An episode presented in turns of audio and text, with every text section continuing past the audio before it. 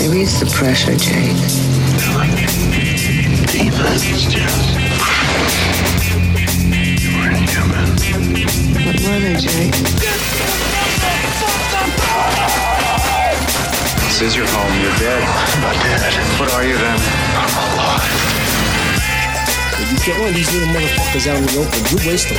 See, according to this, you're already dead. Valley of evil. I shall fear no death.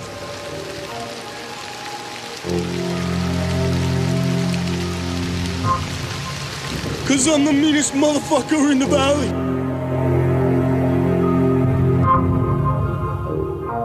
Hey everyone, welcome back to another episode of Sleazoids, the podcast where we go down the rabbit hole of 20th century genre fare from the most influential canon classics to the trashiest exploitation films we can get our hands on, and invite you to tag along in helping us create a canon of sleaze. Each week is a double feature grindhouse style where we discuss two films loosely related by subject, genre, actor, filmmaker, or franchise, and at the end of each week, uh, alongside our whatever We're killing it. Yeah, do you know what, man? I just I, I I say it every week, and every week I just I lose one piece of it. My brain just forgets it. But alongside our honorary sleazoids, which you can become by subscribing on Patreon, we Do decide it. on all You the won't. official ratings and rankings for every film. Now, Jesus, this is a free episode. Okay, we got to try a little harder on this one. You know, the patrons episodes were always just like, you know, whatever. We'll loosey goosey the intro. Fuck it. Yeah. But There's, shit, a, there's man. a little preview. There's a little preview of Patreon episodes. Jesus. well, Patreon subscribers also get an on air shout out and two bonus episodes every single month, which we have been doing for shit, maybe a year now. Yeah. Finally, I believe there's 24. So, yeah, probably a year. I believe there's 24 Patreon episodes waiting uh, back there for you. So, if you guys haven't made the jump to Patreon, there's like 48 films we've discussed that you guys haven't Yeah. heard yet. So, I'd highly recommend going and doing that. Some gems on there. Uh, we appreciate it. gives us gives us a little helping hand. Um, and also, what's the other one again? iTunes, Spotify. Yep, we're on YouTube now, too. YouTube. Yep. I think we're on everything, really. Yeah, we've been, I. I actually have been checking the Spotify stats, and we got quite a few people listening over on Spotify. So Oh, that cool. was clearly a good a good decision. Yeah, that's Um, awesome. So wherever you're listening, though, if you've been enjoying the show, give us a good old rating and review, like on iTunes and such. Uh, Please it helps us find new listeners, and we really appreciate that. Uh, but that's the plugs for the week. Shit, two weeks ago would have been the last time you guys would have heard from us, free listeners, and we would have been talking uh, Duel, Yeah. 1970 Early Spielberg. one early Spielberg and also Breakdown 1997 starring Kurt Russell And some beautiful khaki pants. in some beautiful khaki pants. we had Hollywood Reporter, film critic, and friend of the show Keith Uhlich on to talk Mm. to truck exploitation uh, films. We had a, a lot of fun with that episode, and I mean, I I was really glad to have been shown Breakdown at all. It's actually one of my one of the the few movies I hadn't even heard of that Yeah, we talked about on the show, and I was and I was surprised because clearly it was like an actually a decently sized movie, maybe Yeah. even a hit movie. so- Incredibly overlooked and underrated film for sure. Yeah. Definitely got to check it out. So if you haven't heard that episode, that was just two weeks ago. So uh, whatever podcast listener of choice, you can find it back there waiting for you. But one week ago would have been the last time patrons would have had the opportunity to hear from us, and we would have been talking some Arnold. Oh, yeah. 1982. We talked Conan the Barbarian, directed by John Milius, and uh, the the sort of uh, cash grab sequel, Conan Yeah. the Destroyer it went a little campier. directed by Richard Fleischer, which uh, Jamie and I went into uh, kind of at length. I think I, I I feel think- like we shit on it a little too much, but I think we were just so passionate about the first one that yeah, it- neither of us because you hadn't seen either either, right? No, no. Yeah, so neither of us had seen either film. We only Yeah. knew them by reputation, and we were kind of shocked at how genuinely good Conan the Barbarian is. yeah, It's and just how and how gorgeous film. serious it took the took the story of Conan, which I didn't think was going to happen. I thought it was going to be more like Flash Gordon, kind of what they do with the sequel, really. So Yeah, well, and it was two hours and fifteen minutes, and Yeah. somehow it didn't. Fe- you didn't feel that length. In Not at fact. I, I felt like I wanted to drink up more locations and more images from the film, and even Yeah. even Arnold is actually used to great effect as uh, you know the, just just his own his own look and body and physique. Um, so I was quite impressed at almost how nearly painterly that film was, Mm-hmm. and then the second one was was kind of what I thought the first one First would one's be, be. where it's just it's more then- campy, it's more Yeah. it's more just plot driven and sort of nonsensical in a way that's like not interesting. Yeah, Um, and and it doesn't focus a lot on Conan. Actually, No. like I felt like I I was more. Uh, Conan was along for the ride, while the princess's story was more at the forefront. Yeah, so- and I mean, even if the, just even if the princess's story was more interesting, you might Yeah, get it. But exactly. no, no one's story in that movie is interesting. No, so not it's just weird when like the rage of Conan the Barbarian when he's you know facing off against James Earl Jones, who's Yeah. just incredible in that first film. Yeah. it's really missing from that second one. But either way, if you want to hear us get more in depth, I think we went for an hour and a half on those Yeah. two films somehow. Yeah. uh, you can find that episode at Patreon.com/slash Sleazoids podcast. It was just last week's episode, so it's waiting for you. Mm-hmm. Uh, but this week we're going guest list again. We're going the OG, the Old OG school. boys from just like our our original couple episodes when we didn't have a guest, because I wanted to talk about a film uh, that apparently a remake was supposed to be coming out possibly this week. Oh yeah, I completely forgot that you told me there was a remake of this movie. Yep. or coming out, Uh, and and why? By the way, they pushed the film back indefinitely. So Oh. I don't it's know if it's coming. I don't know. Oh. if it's coming out this year. Apparently they shot it or something. So do you know who the director was? no clue. I can't even remember. I, I did look it up, but it was weird movie to remake, man. Like it's Yeah. such a unique movie itself. It's already has a, its own ideas. It's not like a franchise. well, thing, and, so it's, and it's from the year 1990. Like stuff from Yeah. the 90s is not even remotely not dated yet. Yeah, yeah, Uh, exactly. Like the technology, like you still kind of have that modern technology uh, look and feel of things in the '90s. So it's Yep. it's odd. Like we have the Matrix and whatnot. So yeah, so it's, it's just it's it's weird because it, it doesn't feel like we should be remaking 90s stuff yet. Yeah. Uh, and Yeah, like what are we are we gonna remake the Matrix? That it just seems That's next. That's what I'm saying. Like it's it's getting a little scary. Getting a little scary. But the film that we're going to be talking about is Jacob's Ladder. Yeah. Uh, directed by Adrian Lyne. Um, so good. Famous for uh, doing the films in the 80s, such as uh, sort of like erotic kind of thrillers, but also, you know, fla- I, don't, I don't know necessarily, I would say qualify Flashdance as that, but I would say Fatal Attraction, 1987, is Oh, okay. definitely kind of like an erotic thriller. So that's what kind of what he got uh, well known for. And then somehow he got gifted the screenplay for uh, this, which is, uh, I'll say, uh, there's one scene that briefly attempts eroticism, and it's so horrifying that you can't actually. Uh, I wouldn't necessarily call it that. Yeah, exactly. Um, we'll say that this is a very psychologically engaged film and less of an erotic film in in in that sense. Absolutely. So either way, that's what we're going to be talking about. We're going to be talking about the 1990 film Jacob's Ladder, a kind of uh, psychological Vietnam horror film, uh, and then we're going to be pairing it with uh, uh, a film that because I hadn't seen Jacob's Ladder, so I wasn't really sure what to pair it with when I was going to do this. But uh, one of my personal favorite and underrated Vietnam films that I think was similarly nightmarish. Um, and also psychological in its own way. Yeah. Um, was Brian De Palma's uh, Casualties of War. Obviously, I have a, a huge bias in what we talk about on the show because Brian De Palma is one of my just all time favorite filmmakers. So and he's become one of mine now. For Exact- sure. Like, yeah, I mean, see- every movie this guy hasn't gotten less than a four star film. So I mean, we might this is this is just the Brian De Palma stand show. So Yeah, that's, absolutely. Uh, we figured anyway that we would if we're going to talk about Jacob's Ladder, which is um, you know as far as Vietnam War films go, which was a huge genre that bursted out in the 1970s Oh, and, yeah. and through to the 80s.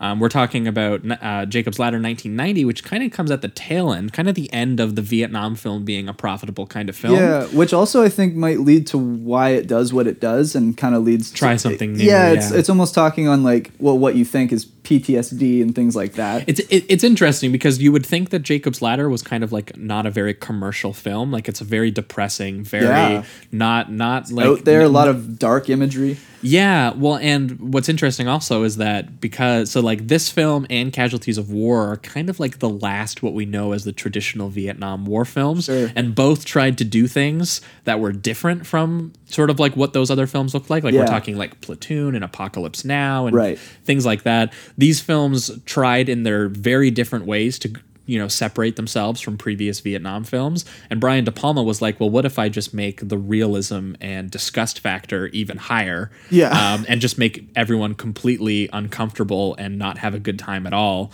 Nope. Um, and so yeah, there's not a lot of like you know. I, it's not like you- you're watching war films and you're going like, yeah, wanna have a kill him. I want all this. yeah. But there's just a little bit more to be entertained by. Yeah. a- a- In the classical sense, whereas Both of Casualties these of, War gets really dark and very, very um, just uh, almost inhumane at times. yeah, well, these both of these films I think are go well together because they're they both have sort of nightmare depictions of Vietnam in ways Yeah. that aren't similar to previous Vietnam films. Both of these films kind of want to they almost battle the interpersonal things of people. they want to be almost endurance tests for the audience. How much yeah. can you suffer with these people? Yeah. Uh, and again, that they both do it in completely different ways and one year apart from each other is kind of amazing. Yeah. So, yeah, that's what we're going to be talking about today. That's Jacob's Ladder and Casualties of War. And I think we're just going to jump right into it. We're going to talk Jacob's Ladder. Sounds good. Maybe the demons are real. He's running 106 feet with. This is barbaric. I can get rid of the demons. Who are you? I can block the ladder. Who are you? Where are you taking me? Where am I? Where do you want to go? Home. This is your home. You're dead. I'm not dead. What are you then? I'm alive.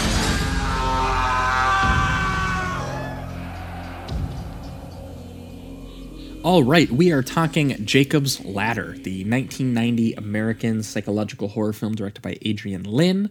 Uh, the film stars Tim Robbins as uh, the titular Jacob, Jacob Singer. He's a traumatized Vietnam War veteran who uh, finds out that his post war life is a little bit more fragmented and nightmarish than typical PTSD Yep. and finds himself attacked by all kinds of demons and horned creatures and kind of suffers a Kafka esque conspiracy thriller in the mix of it all. Yeah, Uh, yeah. As he makes his journey between uh, sort of reality and dream. Um, Yeah. a- And I would say that this is unlike any Vietnam War movie film previously. I mean, we've talked about Vietnam movies before on the show. We did one episode on them where we talked um, First Blood. Oh, which right, was right. which was sort of a um, which was interesting because it was less of an action than it was uh, Rambo as the slasher uh, Yeah. killer in that film. Uh, a man suffering from PTSD and coming home and finding that he he he doesn't have a place at home. And the, but we paired that one also with Rolling Thunder, which was a very similar sort of story of a guy suffering from PTSD Hmm. and kind of the more because like I would say the thing about those films is that neither of them really as much as I think both of them are excellent films about PTSD and um, uh, specifically in how that relates to the American action film, both of them kind of being action movies in their own way. Um, what they didn't do was kind of get into those characters' heads in a filmmaking style, Yeah, which I would say yeah. Jacob's Ladder is the sole That's- purpose for its existence. yeah, is it's pretty it much seems. what the film is. Is kind of getting inside this Vietnam vet's head, and uh, I mean, there, there's. We'll get into what it is also doing. I think as as as we go on, because it's also kind of alluding to like a heaven and hell and purgatory state and things like that. Uh, but I think what it presents with you at first is just kind of this like first per- POV version almost of PTSD and like the psychological effects of what he himself is seeing, rather than like with with the other movies we've watched, we kind of see them react to maybe what's going on in their head, but we don't see what exactly they see. Yeah. This time we're getting into the the very depths of his brain, and we're seeing all the things that are kind of being personified, uh, all his issues that are being personified in the world now. Um, Yeah. like, you know, we What- see demon faces, we see a homeless guy with a tail. You know, it's just weird shit that you Oh yeah, there are there are moments in the in this of like like actual Lynchian like absurd Yeah, horror. Like I'm thinking absolutely. that like that nurse when her cap falls off and there's just like a tooth or whatever coming Yeah. out of her head or yeah, something. like like an alien root yeah, of you're, some kind. you're just like what? exactly. Why? And so is Jacob. yeah, exactly. But I, I think it's kind of fascinating that the film kind of opens on what you would think would be the traditional Vietnam War film. yeah. Um, yeah. Where like it kind of opens on the scene that you would get, like the first real brutal scene that you would get in a film like that, where just their squad is ambushed and he's watching all of his friends get like brutally wounded, and the helicopters are flying, and you get the orange sky, you get the the location, like Yeah. like this movie is traveling in images you've seen before. Um, Yeah. And what's interesting is that it it presents this as a flashback, in which case you see all of these guys getting brutally murdered, and you assume that it's obviously by um, the, the Vietnamese, is Right. what you you just naturally assume because that's what you've seen in all the other films. Uh, but then you start to see the guys kind of like convulse and like cough up blood and start like you know having like these really severe headaches and all of these Yeah. things that that don't seem like they're being shot at right. um, Exactly. which kind of throws you off. And then you see Tim Robbins, uh, who again would not be your typical actor you would see in a movie like this. You just see him get uh, bayoneted in the gut, yeah. and then bam, he's on the subway, Right. and you're He- just like, oh, he survived that. Yeah. Interesting. Yeah. And then the rest of the film is like, did he? Did he? we'll see. Well, yeah, We'll see. Come on this journey with us, and we'll see if he did. exactly, because then Yeah. it's like, and and what's interesting too is it doesn't really, uh, it doesn't really say like, uh, it doesn't uh, wait to show you these psychological, you know. Horrors that he's seeing it's pretty much right as soon as he gets on the subway right like he he Yeah. has his flashback he wakes up on the subway and then from then on Oh yeah, and, and by the way, he's he's in a nightmare. He's reading The Stranger, the book The Stranger by Okay. Camus, uh, which is like again one of these kind of really like psychological isolated novels and stuff like Oh, that. that's so like, it, and and That's cool. I mean, he he looks at the the sign on the on the subway and it just reads hell. Yeah, which is uh, for me, it was just like welcome. You know what I mean? Like, it, it- essentially, I think what this movie is. Uh, should can we get into kind of like what it's really doing? Or Yeah, we should, we should we should because it's kind of hard to dance around it because Yeah. the, the film honestly acts a little bit like a bit of a Mobius strip in that Mhm. sense of like it's kind of like connected. It's all connected. It's one of those screenplays which sometimes I can find a little annoying because they can seem Sure. overtly constructed in that Sure. way. Like they don't feel natural because it's like every little thing detail you see has to have a purpose where it's all going to come back. because then when you watch it the second time, it's a different perspective. It's kind of like the Sixth Sense. You know, it's like the Yeah. second time you watch it, you have the answers now, so you see things differently. Yeah, exactly. It's designed that way. So like every moment of so it's kind of hard to get into the details of this film without kind of talking about Yeah. where this film eventually uh, kind of kind of gets to. Yeah. So I mean, maybe we should, but we should maybe jump into just the. I mean, what happens on the subway to him is that he just sees he basically Sure. just starts seeing demons right off the bat, and you're kind of like, Yeah. what the fuck are these? And what I like that it starts too is it doesn't start off with like the the blank demon face that they use a Yeah. couple times in the film. It starts off with just this old woman that Mhm. just is staring and, and just won't answer him. Just Yeah. doesn't. It's just a blank stare. He's like, okay, and he's just kind of like, all right. And then such a great detail is when he gets out of the train, Yeah. and she just subtly stares at him right as they go off. Uh, as the and it's just leaving. it's very subtle. There's not a lot to it. It's just it it puts in this uneasy feeling inside you that you're it- like, what is going on? it, it's that same kind of horror that we see a lot in, and we'll actually talk a little bit on on next week's show, where you Mhm. kind of ta- see the people know something the main character doesn't know. Yeah, and it's yeah. it's like when you go into a community and the community knows something, And it, and um, and it's like these people can't tell the character either. yeah, it reminded me of Wake in Fright in that same way. Like Sure. that kind of like all of these people know something and they're all very overtly aware of the new guy who's just got here. Yeah. Um and yeah, as as the the film progresses, we come to understand that the reason that he's feeling that and the reason that that's a thing is because he is in a purgatory state. Yeah, and it almost seems like the movie because I was I was kind of battling with whether I saw it as if he was in hell or if he was in purgatory because it would make I guess more sense that he's in purgatory because eventually it leads to him getting to heaven.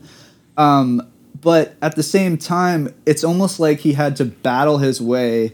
It, it seems like he goes from hell to heaven rather than just like a middle ground. Well, yeah. This place seems demonic. It does not And it- seem positive or neutral. You know, it, it seems pretty evil. Well, because it, it seems like there's two forces kind of fighting for you know, for Yeah. him. Okay, in- that's a- that that's a good way of putting it, Right? yeah. Is that so, there are demons trying to pull him down, and there are other things, other memories, and other sort of kinder trying to spirits. keep that hope intact and like keep him fighting. And Yeah, going, and, and it makes sense when we get into and which we'll get into a little bit later when we get into like the big climax reveals and how this is all supposed to make logistical sense. Yeah. Um, because they, they do explain that it's called Jacob's ladder for a reason that he is on the ladder and there are some things trying to pull him down. Right.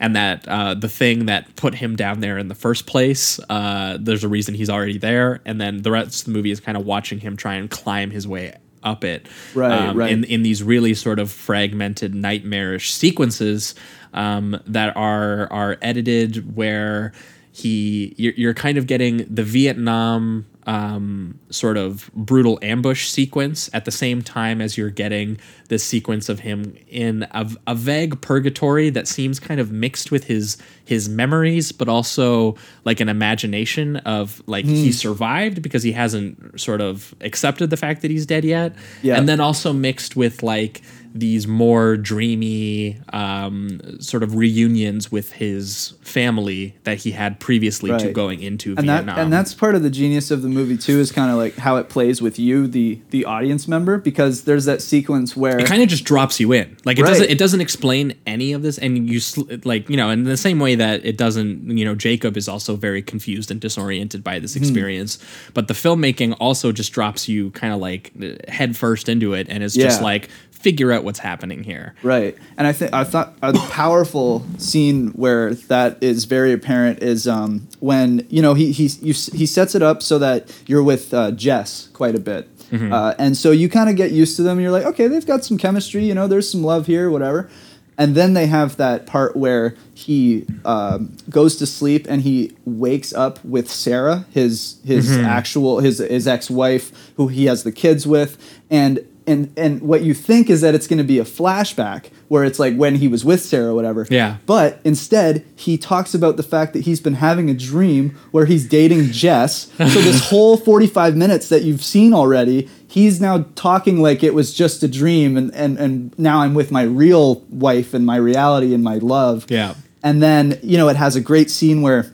You know, it shows his family. He's talking to Macaulay Culkin, which is his son. Yeah, And- which if you notice, he puts him to bed singing uh, a song that he was also singing while he was delivering the mail uh, in the pre when he's working at the post office with Jez. Oh right. He's singing a song while he's in the truck delivering the mail, and then he later in in his further deep down dream sings that song to uh, Macaulay Culkin, his son Gabe, Okay, who died right. before he, who died apparently supposedly before he went to Vietnam. But then there's also letters that he sent him while he was in Vietnam. So I was kind of confused.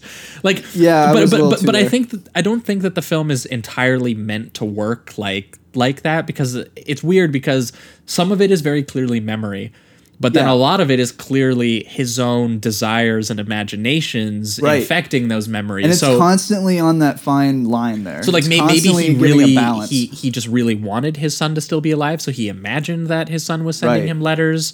Um, and, And- and again, in his dream, or when you're talking about that scene where he he goes even further down his dream and he wakes up next to his uh, his his ex wife. Um, now I remember why. It wasn't because he slept. It was because he was having that fever, and they put him in the Yeah. cold ice. Yeah, so he was like exactly. rev- like he was going further deeper into deeper his brain, down, basically. exactly. Yeah, And Exa- then when he's like he has this moment of pure bliss, and you don't really get to see that throughout the film at all with this guy. And and he's with his family, he's in, in this loving environment, and then all of a sudden they bring him back to life. Yeah, they bring it's- him out of it's it. this fantastic Shot shot, of his face. of his face, and he just looks like he's he is dead in, on the inside, and he wishes that he could just go back to that death. I guess, I guess because Yeah. you know this reality or reality quote unquote. Yeah. There's, so many layers to this damn film, Yeah. but uh, uh, this reality is now his like new hell. And when before he had that moment, it was kind that of was- his heaven. So it's like he just keeps getting punched in the face. yeah, because he's basically made up a he survived his bayoneting in Vietnam and he came home and his wife left him because of some sort of strife to do with their dead child. Yeah, yeah. Um, and he has since sparked up a relationship with his coworker at the time, his really hot coworker, Right. uh, Elizabeth uh, Pena, who is actually awesome in the film as well. fantastic. And the really interesting thing about that is when he wakes up and he or, and he's he's next to his he's imagining that he's with his family again and he says man i had this dream that i was really with i was like with my hot coworker so it's very clear Yeah. that he liked her sort of but he was with his wife Exactly. and now he's Yeah. imagining that he's with her now that he has an ex-wife so it's kind of like d- did any of this happen in any capacity or Right. like or is it just again, there's a thing that happens to him that sort of activates his desires and his more primal behavior, and is that just he, Mm-hmm. he he felt a lot of lust towards her, and therefore he's just imagining that he's with her? so are you and are, are you also kind of saying like because you we mentioned the the letters or whatever Yeah. or you think that that might even be something that he's almost creating so that it's like there's cer- there's there is reality and there is what's in his head but he's kind of mixing it to a point well, where it's just because if we're gonna, I mean, it's hard to dance around this whole thing. We should maybe just break break down Yeah, the break- entire yeah. structure so that we can really get Yeah. into it. But the whole the whole thing that happens is it's it's a big reveal in the film that he and his his entire platoon, who we meet a little bit, some of the characters uh, of. Um, in when this film sort of transitions into a bit of a conspiracy thriller, where he's like, Yeah. "I'm not the only one suffering from these like Lynchian hallucinations." Which uh, the craziest one for me is that dance party one. Uh, Oh, where yeah. where uh, you, you you get to see the one Vietnam dude is there, and then he like shakes and hovers like David Lynch style, like in Twin Peaks, Mm. into Ving Rhames' body. Uh, the guy from Mission Impossible, who, funny Right. enough, also a soldier in uh, Casualties of War. yeah I which is noticed pretty that I was funny. like damn this guy just does Vietnam movies uh, but then it's his body now, and then his head is shaking, so you can't see the face, and then it has a mask on it and it's shaking, and then the Hmm. Oh, mask that, is like, off and it's shaking. shaking. Yeah, and, and, yeah. and he's in the middle of this party that. Um, and then he sees like a random bird head in the fridge and stuff like that like yeah, and it- just and- real creepy shit Yeah, and and then there's like crows flying around the party, and then he sees uh, his his his girlfriend uh, Jez dancing with another person in in the party, and then all of a sudden she is getting uh, fucked on the dance floor Yeah. by a winged gremlin looking demon motherfucker with a giant like lizard snake tail coming up and wrapping around her thighs and like coming which, between her legs Which also and, like, is what he sees on that homeless man at the beginning of the movie. Yep. So you're just kind of like, what are and and the thing is too, the movie never really like explains what this the, the symbolism really is. No. I think it's more just these are of- these are these are just objects of hell you assume Yeah, because yeah. later we do see some imagery that is sort of similar to this and he's opening like books like he's reading about hell he's actually reading about Yeah, i don't know if, I don't know if you know the idea of jacob's ladder is actually a biblical thing like there actually is a ladder to heaven in the bible in genesis like that's the Oh, that's where this is called the, the guy who wrote the film is very very um religiously oriented Yeah. so oh, I he- definitely he, got he, that. he There's up a lot of like you know they say things like you know it's like the the chiropractor is essentially a guardian angel and he thinks says things like Oh, yeah. hallelujah and things like that. and Like, all, they do a lot all, of all the names of the people are biblical jacob Right. jezebel uh, his kids eli and Yeah. things like that so it's just like um, the film is very oriented uh, in that way but uh, while he's suffering all these nightmare sequences he meets up with you know his platoon who the, the other survivors are also suffering these nightmare sequences so they start kind of like they hire a lawyer and they try, start trying to sort of uh, sue the army to kind of figure out what happened here. Hmm, yeah. And it's eventually discovered that a chemical engineer approaches him and tells him, "We, We fucked up, bro." we experimented on you guys on on this drug. I forget what the what the drug was actually called. I think they called it the ladder or something. yeah it was something like that. Yeah. Um, that basically activated your most primal rage and just sort of like raw instincts and desires Yeah. and activated They that even in you. mentioned like testing it on kids and they just ripped each other apart and something monkeys. like that. Yep. Um, Yep. And then they said they tested it and they were going to try and use it on the soldiers to make them better fighters. And they slipped it into their food while they were all sitting around eating in that opening scene. And they all sort of hallucinated that they were being attacked, but they were actually attacking each other. Yeah. And they were all brutally killing each other, um, which is obviously uh, an, an overt. His power doesn't have much use if you can't control it. Yeah, So- and, one and yeah, it's it's very clearly an, an, an overt metaphor for what these you know what this war did to the people, like the people Yeah, at home involved. here. Yeah, Yeah. exactly right. So all these people went in there and were completely confused and disoriented, and they were all all uh, brutally murdered and don't understand what happened. Uh, Yeah, and it seems like today we still barely know what the fuck happened. so this whole film is Jacob kind of in a uh, purgatory state where he has to sort of accept his his his own death, and that's the reason kind of he's he's seeing all of these things. He's seeing demons kind of trying to maybe pull him him into hell, and he doesn't want to leave because he has a lot of unfinished business and a lot of guilt, and uh, you know about his his his previous family that he's left at home, and he's kind of just w- imagined this weird world where he's come home and he's alive and he's trying to wrestle with all of that. And uh, you know it, it's not really working no, it's it's not going great for Jacob for a, for uh, large portions of this film. There's demons trying to run him over with cars while Yeah. they do weird fucking faces at him. just odd waves and shit. Um, there like, there's a absolutely horrifying uh, hospital sequence that oh, um, when it goes through all the corridors and we see like bodies piled up and yep and it well and it's and that that scene really felt like it was just going to like the darkest evils of his own brain. Like it Oh, was yeah. like the labyrinth of his mind in a way. Yeah, no, ab- absolutely. It's Mm-hmm. it, it's almost. Uh, I mean, it kicks off like with like exorcist levels of like medical fear and paranoia, where like Yeah. they first take him into the hospital. Oh, and they have that that needle sequence where it goes right in his forehead. Yeah, which obviously makes no sense. Like No. that wouldn't work no, in any not capacity. At So all. not it's, a way it, to it, it, it's bring health to one. No, and oneself. Well, no, and I don't even think that you could get through his skull with that. Like, it's Yeah. just it doesn't make Yeah. like like he's he's having that this weird thing where like you he he has a slip disc and he gets put into the hospital because these guys try to uh, kidnap him in the car. Again, it's it's pretty insane how much this moves between like what is just a genuinely kind of like spiritual kind of Yeah. like drama about like mortality So like a conspiracy to like a conspiracy thriller where like guys Yeah. are like kidnapping him off the street and being like, "Shut the fuck up! Like, don't talk And about he's the like, "I don't even chemical warfare." He's like, "What the fuck I don't even know what I'm Uh, talking. and then and then how the chemicals have affected his brain and caused this this very sort of like absurd existential horror yeah. Um, and the way again that it just kind of shifts moment to moment from each one is kind of insane because when he slips his disc from those guys trying to kidnap him, uh, you assume that they're from the army. Mm-hmm. Yeah. Uh, and then he gets taken to the hospital, and you're like, oh, okay, like he's in a hospital. That's good. Uh, and then Right. and then they're kind of dealing with him, and they don't really know exactly, you know, like how to fix him because his chiropractor is like a specialist and has worked with him for so long, so he d- he doesn't know how to explain that. Like, hey, Yeah. I would rather wait for the guy who knows me really well to work on my point, back. didn't they tell him that he's dead? Didn't they say that Well- the chiropractor was dead?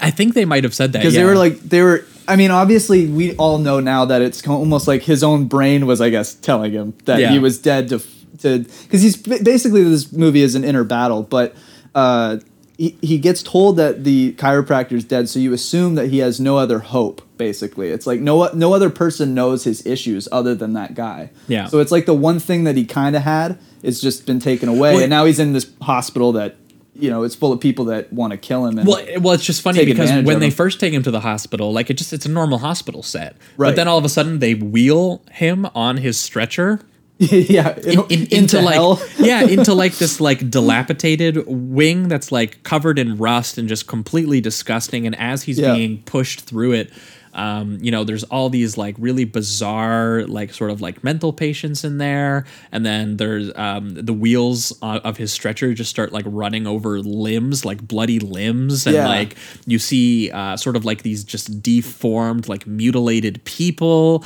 and you know it's it's. Uh, and then they even do from- a from what I callback to the head guy, the Yep. guy that's spinning the head. It's almost like I don't know what that that the sim- symbolism was there. I don't know if you had like a, a thought on it or Well- something. well, but just inter- to bring it up twice seemed significant. Well, me. because in the opening scene, the people who are convulsing kind of look like that. They don't look like that to a cartoonish effect, but it's Right, it's right. interesting because there's a very close up shot of Ving Rhames who's like convulsing and he's coughing up Yeah, blood right. and his head's shaking and freaking out. And then later That's- you see his exact yeah. body doing the same thing, but again, his head is shaking in a more special effect kind of way right, right. uh, in Okay. in in his his dreams because again he's taking memories and he's almost applying them into this absurd dream world where Right. all of this stuff is like more aggressively uh, Yeah. absurd and visual in ways that it previously wasn't. Um, but that that hospital sequence, from what I understand, went on to inspire uh, Silent Hill. Okay. that yeah, they, I they- see that, for they sure. actually came up with the imagery for the first game based on some of that sequencing is Oh, that's what I read. very so, cool. That's awesome, and I could definitely see that because it's. I mean, that's basically what Silent Hill is. Like- Like, like- corridors, tight. Like the, the, the Everything guy, is disgusting. There's one guy who doesn't have like a mouth, and another guy who doesn't have eyes, and then they're Yeah. Uh, I I do the part where they're like performing on him, and they're just like. And he's screaming. He's like, "You can't do this to me! Like I'm alive!" And he's like, "Well, why are you here? yeah, You're yeah. dead, man." And he's Yeah. like, "No, no." It's so. Oh, it's so deliciously horrifying. yeah, and I mean, I think Tim Robbins is quite excellent in the film. I haven't. I I, I gotta confess. what was he like at the time? Do you know what he was more known for? Because I thought you said that he wasn't exactly known for like these kind of thriller, psychological kind of movies. Well, I'm gonna be honest. I haven't I haven't seen a lot of of that kind of um, Tim Robbins like pre- Okay. previous to this. Like I've seen him in Shawshank, and I've seen seen him Right, in like right. High Fidelity and like Mystic River by Clint Eastwood came out in early Okay. 2000s. Like So I've haven't seen him seen in quite a few things, but uh, I'm not familiar with this period of Tim Robbins. But I just remarked in sense of he's not really what you would assume as like the as this kind of character. Sure. You know, he's not like he's not like De Niro. He's not like Stallone. He's not like like he's he's a little bit more boyish almost. Like Michael Fox, almost like in Casualties of War. A little, but e- even Michael Fox almost makes more sense. It's just uh, Okay. But like you would you would assume this role would be played kind of like by a more macho character, even like a Sean Sure. Penn or something like that. you yeah, know? I get what you're saying. Um, and and even for a PTSD film, usually you, like these guys are soulful and filled with so much pain and agony. And when you first meet Jacob, he's actually kind of like a pretty happy dude, like a nice Yeah, dude, pretty normal Like he's guy, he's yeah. having sex with Elizabeth uh, Pena, and you're like nice. yeah, and then he seems happy about it. yeah, he's happy about it, and then he's you know he's cracking jokes and he's smiling. I mean the the young girls on the street are singing uh, Postman to him, and he's Yeah. having a good time. Really, what sets him But off? then the subway, the, the, subway just fucks him up, man. He tries to and also I think uh, seeing that picture of his son, it's almost like Oh, that yeah. sparked something in his purgatory mindset where it was like, oh, and then like the hell started because well, because it was almost like Purgatory tried to make him comfortable. Yeah, And then the yeah. demons tried to pull him out downward. And then he has this whole other sort of like this very strong emotional connection to, you know, his his his previous family, his his ex-wife and his I mean, they it was three kids and Hmm. yeah. down to two. And I think the doctor helps him like almost instill hope into him. Like Yeah. when he goes to those meetings and gets the chiropractor done. Uh, it, it almost seems like because he, always talks about like he was talking about Sarah. He's like she she still talks about you. You know she still Yeah. loves you. That kind of thing. And it's almost like the one thing in the movie that keeps him at least somewhat positive because everything else is just kind of Yeah. taking him down. So Well, yeah, and he has that great that great um he kind of has a great line where he talks about the idea of of hell wants to burn your life. that it, yeah. it, wants to burn your memories, it wants to it wants to do this and that, you know, you know, maybe maybe if you look at this from a different kind of angle, maybe that could be freeing to you and not necessarily a, like a punishment. Like if Yeah. you if you just finish whatever, you know, business that you you have left here, you could you could transcend. Yeah. And you, you could there's a nice way out of here. Yeah. If if you think about it, if you stop and think about it for a second. Which is great. Like the guardian angel kind of has that line too, where it's like if you fight, you know, if you fight it, it's they're just gonna keep fighting you. They're just Yeah. gonna keep tearing it down. But if you accept, you know, th- just just move forward and accept, then you know the angels Yeah, well, and- will and- take you to heaven and all well, that. and that that was why I understood why he was so close to hell too, because you kind of brought that up at the beginning. Like Yeah. you were like, it seems like he's more in hell than anything else. yeah, And- for me it was like hell to heaven rather than a middle ground. well, yeah, well, and I think that's because that's where the ladder sent him. Okay, the drug, yeah, right? yeah. Because because he said that the whole point, point. was that it takes you all the way to the very bottom, all the way to your base anger, all the way to like your your sort of just like your most primal desires in every sense. So he he kind of starts, and that's when he's bayoneted, right? When he's in that state. Yeah. So it's almost like he's already at the bottom when the movie starts. Hmm. Um, and he, he Mm-hmm. Yeah, kind of he kind of slowly um, you know ma- makes his way out and all of these details kind of um, build up like the recurring images of his son and and and the bike. I mean, did you see the shot of the the bike that his son gets uh, hit by a car while riding? Uh, is Oh, actually in the dilapidated hospital.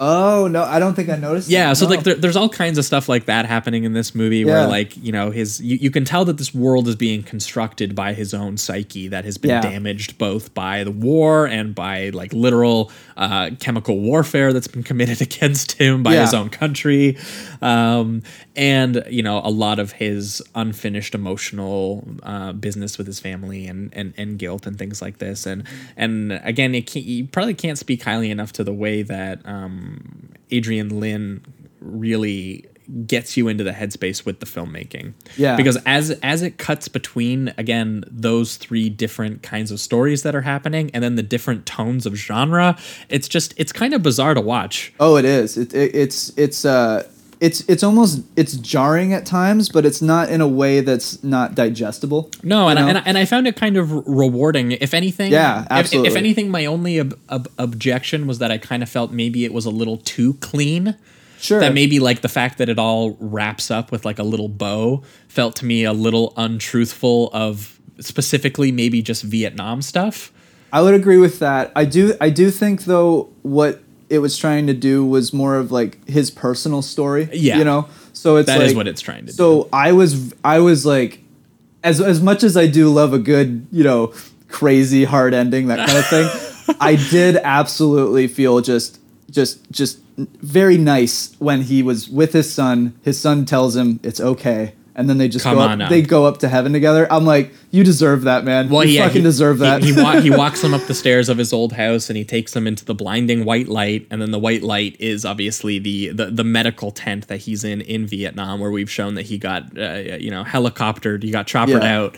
And uh, he he died on the medical table there. Yeah. Um, but they do have a great line where they they look at him dead as they tried to save him, and they said, you know what, he he looks kind of peaceful. Yeah, it's Like, nice. Yeah, it is like it's kind of a nice ending. It actually. really is. Like it's especially seeing There- him there- go through hell and Well, then because- having this and and I love that that they add too. He's like he put up a hell of a fight.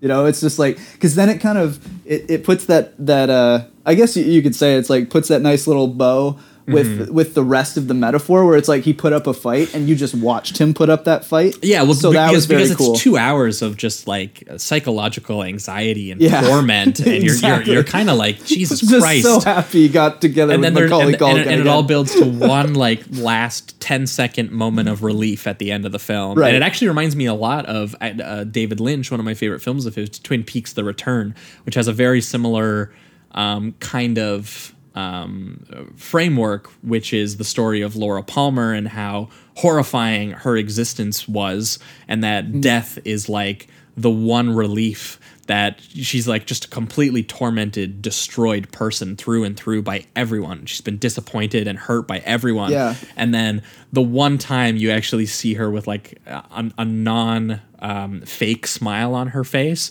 is when like the light comes up and she's like, oh. Yeah. And it, it, it's a very similar kind of thing that happens here.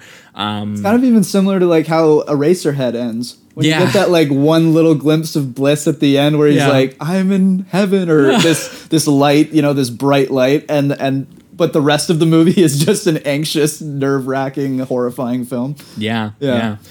Well, I mean, I think we should enter the reductive rating round on this Sure. one. For me, this gets like a a, a pretty a pretty high high four. Mm-hmm. I really, um, I don't even know necessarily what's keeping me from from the the the five on it. It might Yeah. be that maybe uh I just have a bit of an allergic reaction to films that are just so overtly constructed like this, unless there's Sure. like a really really you know overt purpose like i don't like i don't necessarily mind it it's just um it's kind of a case of like it's it's a very written film if that makes sense and i and, and i think that the filmmaking accentuates it and makes it all better but it's Yeah. just one of those cases where like every little thing has to like kind of like lock into place and it, it, it's designed for that kind of like we've taken you on this very very um manipulative ride basically. Sure. and and that's and that's not necessarily a bad thing. That would just be the only thing i think that um, maybe doesn't have this film transcend for me in a way that like a five would. In like a way where i like really really uh, feel it, despite the fact that I think that this is pretty much strong in everything that it attempts to do. Yeah, it really is. So, like, it's almost hard to even say that that's a knock against the film because I don't know that I would change anything about this film the way that they do it. So, Yeah. Um, I I really dug it for basically every every reason that we've said. I think it's it's strong as a conspiracy thriller.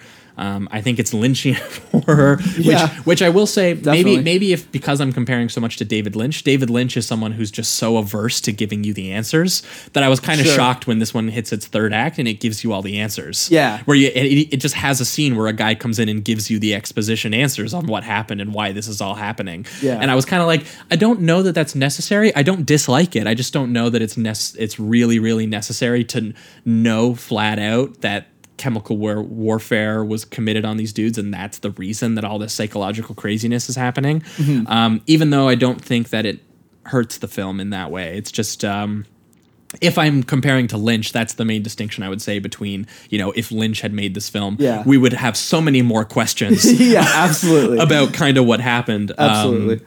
But uh, I do think that it, it when it goes from conspiracy thriller to horror to this kind of like spiritual um, drama about mortality, that it kind of does all three quite pretty damn well. Yeah. So I was pretty Yeah. happy with it through and through. Yeah, uh, I'm also gonna give it the four. This is one that I I could see getting the five Mm. upon maybe a, uh, another rewatch or a couple.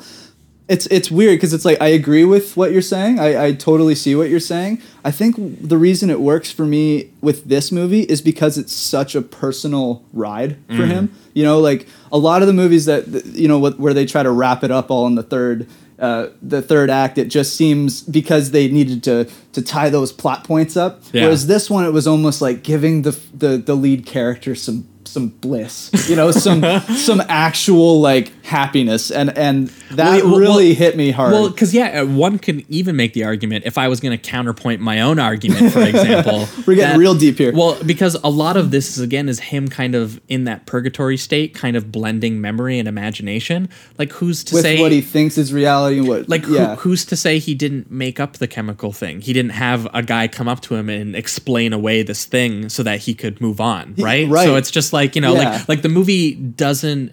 It leaves you with enough kind of like empty spaces for you to fill Mm-hmm. that like that's why I didn't really feel that it hurt the film that much for me in any way. Yeah, I'm, I'm I'm right there with you because most of the time doing that whole like here's just everything. Here's the exposition dump where we explain all of this to most you. Most of the time yeah. I'm eye rolling. I'm just like, all right, let's wrap it up. Give me the finale, you know that kind of thing. But this one, I just felt like the character really deserved it, and so I was very satisfied with when they were giving me the answers this time around. yeah. And uh, yeah, and that being said, th- the David Lynch like uh, imagery is unbelievable. I love the way that they use. It's very subtle. Like it's just like they'll they'll just have little two second things. There's not a lot of heavy detailed shots on this weird stuff. Yeah. it's all stuff like in passing or in the background, and Yeah. it just it just creates an environment that's very unsettling. Um, so yeah, I'm gonna give it the four, and I could see this one getting the five eventually. Yeah. All right. Well, that will wrap it up for Jacob's Ladder. We're going to be right back and we're going to be talking casualties of war. Yeah, De Palma, baby.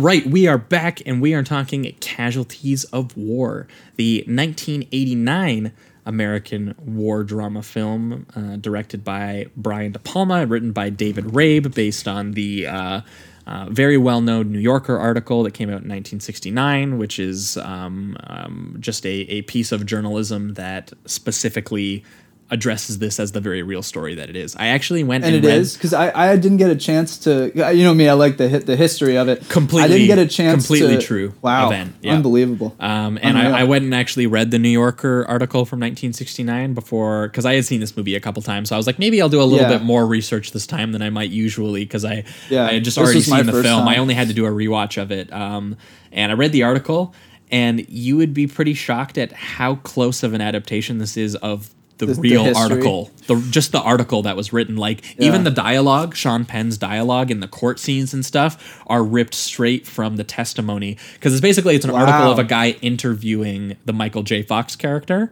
Yeah, I was. That's what I was wondering. I was kind of like, well, how did they get this story? Was it the Yeah. Michael J. Fox character that wrote Yeah. it, or was it like? and and all of the names have been changed in the article to protect uh, everyone who's been involved and to protect him because he's in like a kind of like military witness protection kind yeah, of thing. because I mean, well, we we see uh, We see Sean why. Penn give Yeah. a little whisper at one point where you're like, oh shit, what could happen to this guy down the road? yeah, e- exactly. So uh, the article itself doesn't use any of the real names of the people. Okay. Um, and it's all based on testimony from the Michael J. Fox character, who the journalist interviews and kind of gives a bit, you know, uh, colors some of his own research that he's done into the events too, including Yeah. the military documents and interviews with other people. Um, but all, pretty closely beat for beat, uh, this film is a direct adaptation of that article. That's unreal. And the only thing that is really kind of changed up is the the court stuff makes a little bit more of a prominent appearance in the article, whereas Okay. in the film it's kind of near the end of the film at that point Yeah, when he does yeah. it. Um, De Palma clearly wanted to kind of hash out the drama of the middle of the middle chapter Yeah. of this film. What I will is- say though, I do respect the fact that he that the time he takes still to do the court stuff and the and the after the event itself. Like it's Yeah. not just like the event happens. There's ten minutes of aftermath. Like almost the second half of this movie is kind of like the aftermath and Michael J. Fox dealing with Right, because you could see a version of this movie where the horror happens and then they have the white text that says these guys were sentenced yeah, to this. And yeah, like, you know, exactly, exactly. You're like, thank God De Palma did it. yeah, yeah. Well, and, and what I find interesting when we're going to be comparing this to um, uh, Jacob's Ladder is that I will say this has none of the dream factor of Jacob's Ladder. Yeah, It- no. It has none of this the is kind very of real, very down to. it has none of that kind of like hysteria that you would see of even other Vietnam films that would go kind of like more nightmarish and like the horror of it and all of Yeah. this. Like this is this is more just he- like on the ground, like here it is. yeah, he's he he takes like an angle that's just like subjective realism, like the Yeah. the emotional and psychological realism of the guy who was there watching all of this. Right. Um, and then he just realistically depicts to you like an act so senseless and shocking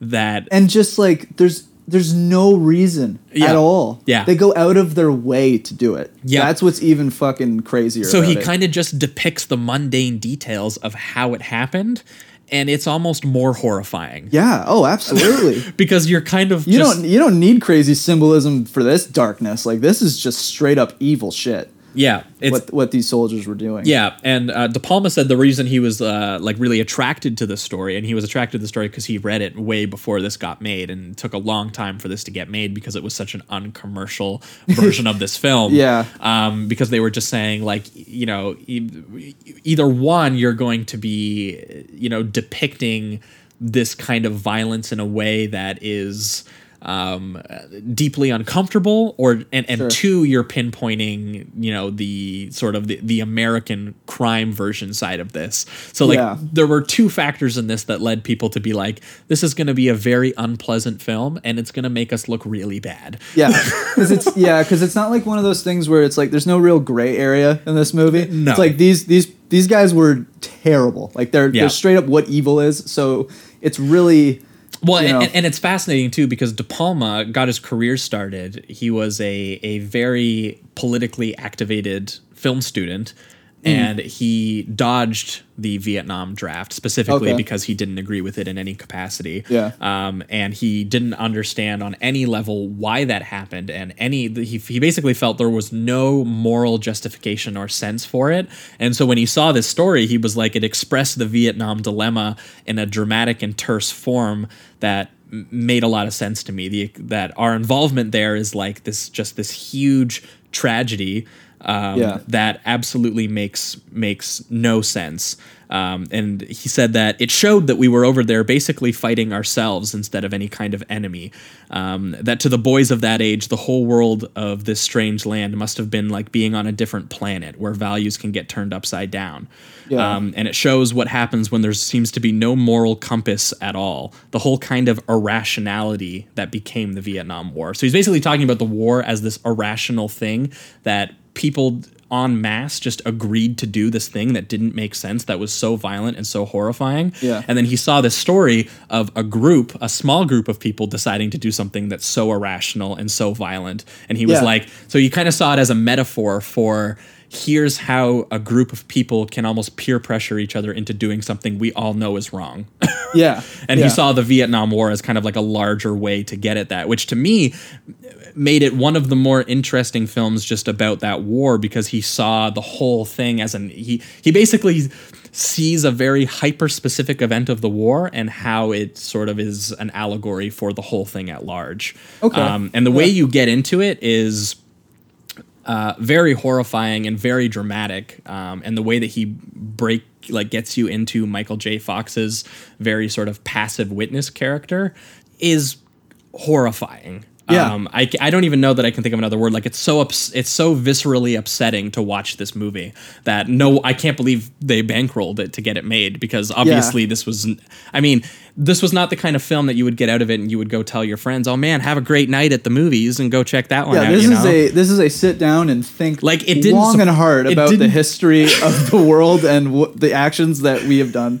Yeah, like it didn't it, it didn't at all surprise me when I found out that this ended up being a box office disappointment and Yeah, they, they no, greenlit no it way. they greenlit it off the fact that Vietnam movies were really profitable at the time like movies like Platoon and Full Metal well, Jacket to be honest, were doing I'm surprised so though numbers. they weren't still able to get asses in the seats just because they'd have the trailer they'd be like oh it's a vietnam movie these these are good you know Yeah. so you'd figure that they'd be like well de palma's doing it Michael J. Fox yeah michael j people like, fox you know sean Future. penn so it's like i mean i could see this still getting asses in seats it's just is it maybe the way that they Well, and- advertise it but also sometimes that's not enough, right? Something like Sure. you need weeks and weeks and weeks of people Sure. coming coming back, or you know, telling other people, like you know, and you- also i'm sure the reviews were kind of like this is a hard watch yeah, yeah. F- famously, I think it, it did it did okay in the reviews. Like people Sure. were mostly positive on it. Yeah. But the main glowing reveal was from Pauline Kael, who was just like a number one Brian De Palma champion, and nobody else really see like she was like this is like one of the best Vietnam War films, and no one else really kind of like agreed with her. And De Palma was kind of like, eh, you know, I like I tried. Uh, Mm-hmm. Yeah. Uh, there's Yeah. there's a great segment in his his documentary, uh, the De Palma documentary, where he talks about this uh, about this film, and he was kind of like, I really uh, felt this movie. Like he was basically like, I just really wanted to take a sobering look at this. I mean, this came out I think Yeah. right after Body Double and The Untouchables. oh wow Uh, and we talked about Body Double on the show already, which Yeah. is perhaps his most like kind of tongue in cheek, like ironic film. Yeah, and the Untouchables is like so, like that's a pretty big blockbuster. Isn't Yeah. it? like people really enjoyed that one. It yeah, was a mass yeah. I think that was why he was able to get this one made. Was off Yeah. bankrolling off of such like, a huge well, I just like made that. Untouchables. Now let me make my crazy Vietnam rape film. Yeah, because like this is just one of his like like really really serious movies. I found. Yeah. Oh yeah. Like he he takes this material really really seriously. even though there is a lot of like you know good dialogue and entertaining Oh, yeah. moments like Sean Penn as as evil as his character is his acting is very entertaining and and you know he's kind of got this like, like New York thing or whatever he's doing I, I wasn't quite sure to be honest but I really enjoyed uh, the performances in this movie that's for Oh, sure yeah. there's definitely some visceral entertainment in that regard Oh yeah. uh, it's just the story itself is just so hard to watch and you know, Yeah, I mean, especially as we get into the middle chapter of this film, which I mean, maybe, maybe we should actually get into the the, the movie itself. Yeah, sure. Uh, I thought it was fascinating comparing this again to Jacob's Ladder that both of these movies open on the subway.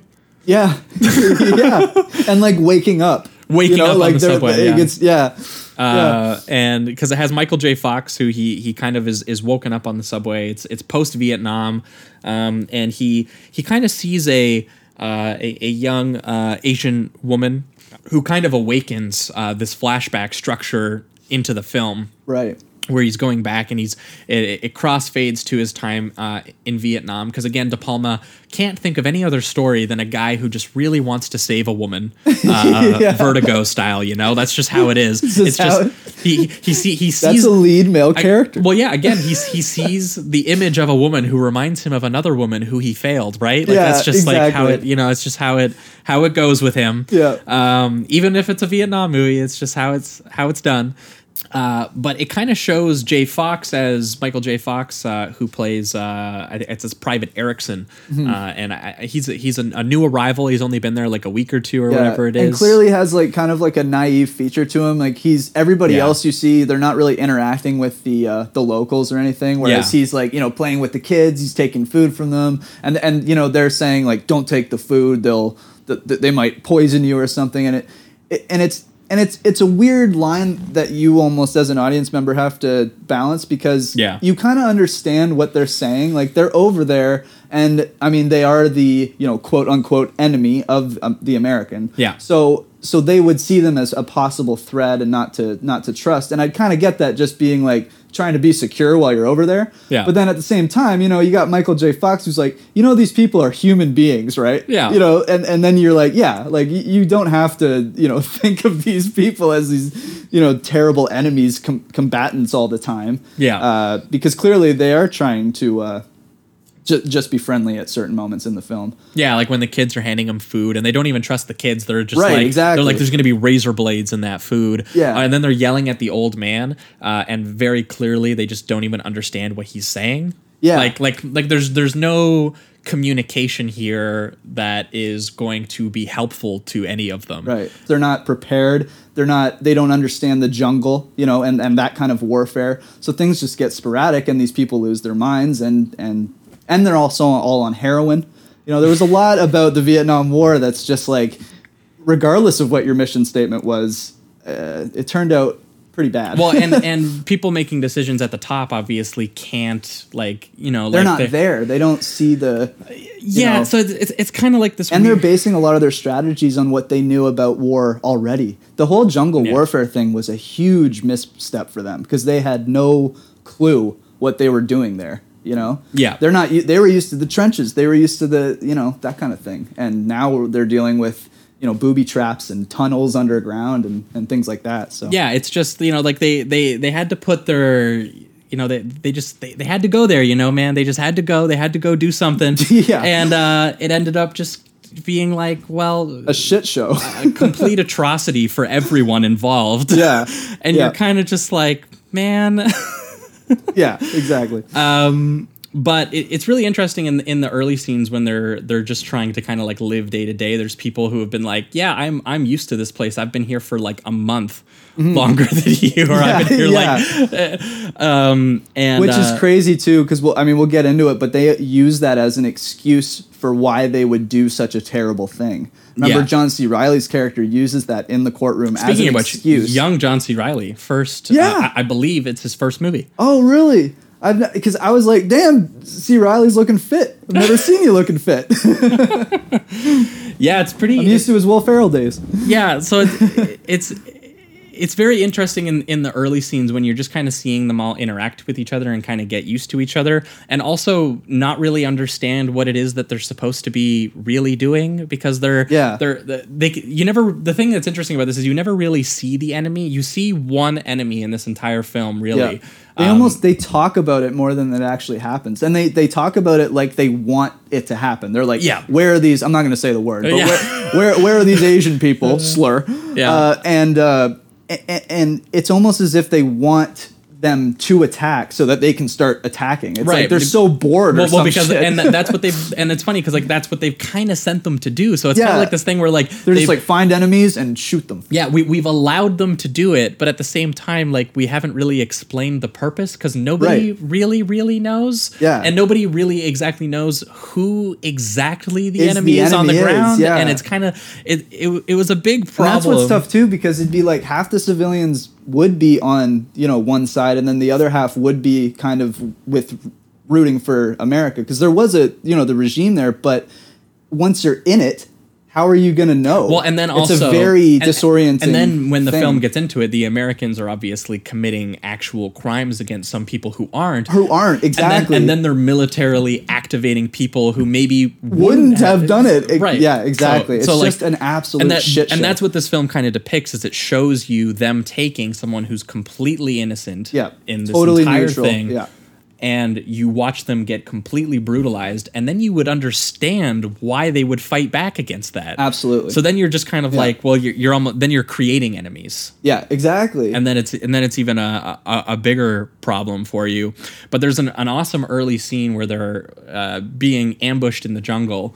Um, and De Palma had to shoot this in Thailand, and he apparently like built jungle sets because he Oh, wow. because he was kind of just like well you know the jungle kind of just like looks the same like it's it's disorienting yeah. everybody so they would just shoot a bit of jungle then they would move the jungle set and they would shoot some more to Oh, look like okay. a different angle and all of this Okay. um, and then he wanted that awesome shot where it kind of goes underneath the ground kind of like ant Yeah, that was a great ant, ant hill style. Uh, Michael J. Fox gets stuck in one of the holes where he's about to get attacked, and you're like, it's this really suspenseful sequence where you think that he's going to get killed, um, and then Sean Penn, uh, you know, who who actually is.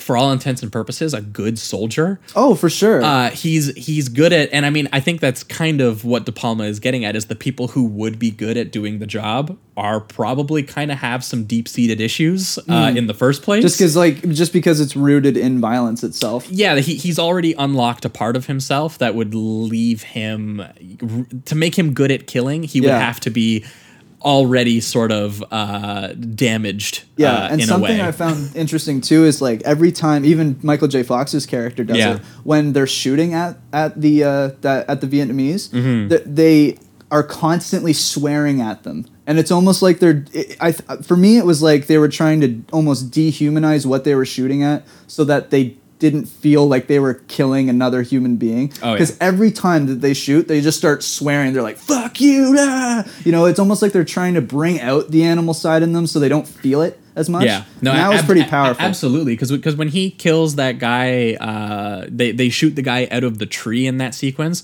and then the one guy comes out of the hole and he shoots that guy down. And Sean Penn is just like going ham. You're like, dude, he's dead, man, and he's still just Yeah, like going yeah, and screaming exactly. and freaking out, Right. Um, uh, because he's just he's he's already unlocked that primal part of himself, and then you know he's expected to, I guess, carp- compartmentalize it somehow when he goes back into the barracks, and Yeah, they're like, exactly. and they're like, normal dude, what's up, dude? yeah, ex- yeah, exactly. um, and that's just what happens is that they they're they're kind of all sitting around and they're bored and like they they've they've been taught to dehumanize all of the locals in in a way and then they're sexually frustrated Yep. um and then they're they're told It wasn't even like I think, and I actually forgot about this scene. There's a scene where they attempt to go into town in order to get quote unquote some R and R. Yeah. and uh, To hire some and- prostitutes and they're in not town. allowed. Yeah Like so, I, I actually forgot about that, but it's it's it's like that one little thing sparked Sean Penn enough to be like, all right, well, we're we're kidnapping somebody and giving it the go. well Like, that's exactly what happens insane. is they they all get really upset because they're already like pre-drinking and ready to go into town and get Yeah. you know go go uh, hire a prostitute and then they get sent back to their their barracks and Sean Penn is uh, shaving in the foreground of the shot and it's a split diopter shot of all of them kind of like goof all of the guys goofing around in the background. And you can basically watch on Sean Penn's face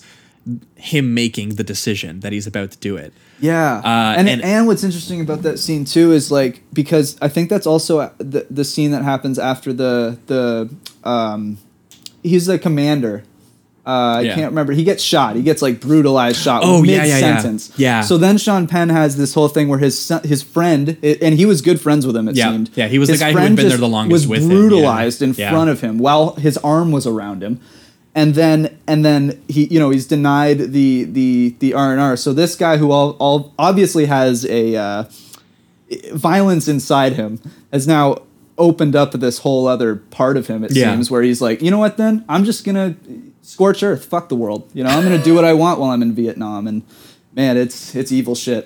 Yeah, and, and it's just awesome that you can see on his face that he's so. I- Yeah, I almost forgot about the bit where his, his friend died because he's Yeah. obviously uh, you know emotionally that wounded helps, like, by send him over the top a and that little bit, and then too. that and then plus the fact that he's not going to get any pussy. Like really, just Just like lost my best friend, not getting ass. Yeah, You know, yeah, and and I love that you can see the guys in the background too who are all kind of like goofing around, and they know. And then John C. Reilly is like, "Hey, the Sarge is here. What's going on, Sarge?" Yeah. Um, and then he's like, "Well, we're gonna break up the board, the boredom, and we're going to requisition ourselves uh, a young girl from town."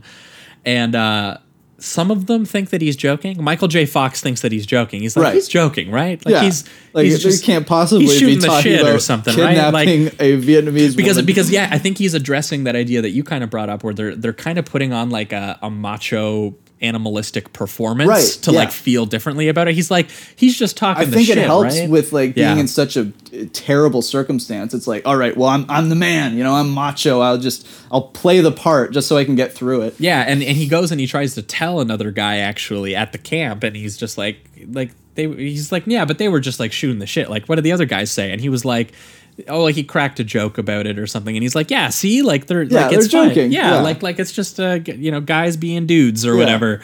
Um, Although I will say, I don't know if that applies to this one, right? It's like I have, for one, never been in a locker room. No, and, and was like, yeah, rape, right? Yeah, because the next scene that they go is they're getting sent on a mission the next morning. So the night before they're about to get sent out on their next mission, their next, uh, you know, their whatever they're they're hiking to the next outpost or whatever Mm. it is. They run into the town that they were kicked out of.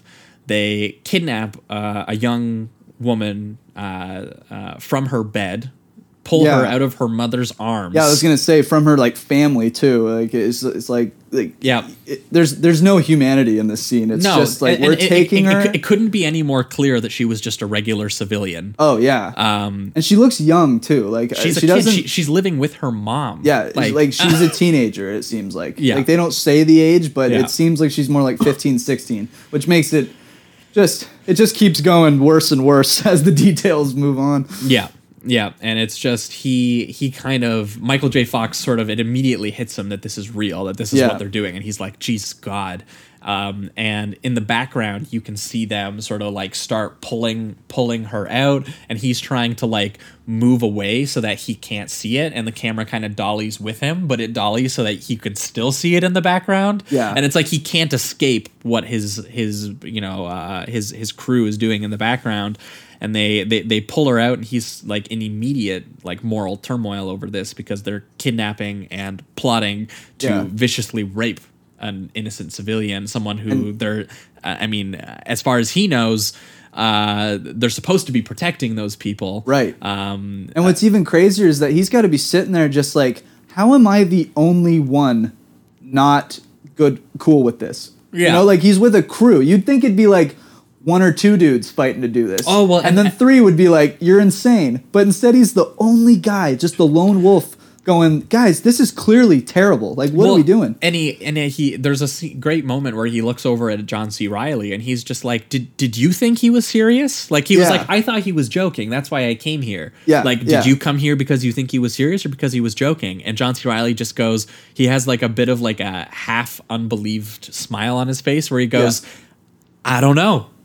And that that pretty That's much encapsulates his entire character. Well, because which is kind of like th- he just he doesn't make decisions for himself. He's, He's, just kind of he's told. like he's like the Sarge is doing it, so like clearly this is That's like what we a- do, This is like a thing that's okay. It's crazy. Like Yeah. he, his character has almost no decision making skills at all. It's just whatever the he, whatever he's led to do. Yeah. he does without thinking. Yeah, the only other person who has a sense of turmoil about it is the John John Leguizamo's character, Right. Um, who is the first one who's like, I, I, ain't, I ain't raping nobody or whatever. He's like, you got to have my back, like Yeah. on this. And Michael J's like, I got your back, but you got to have my back too.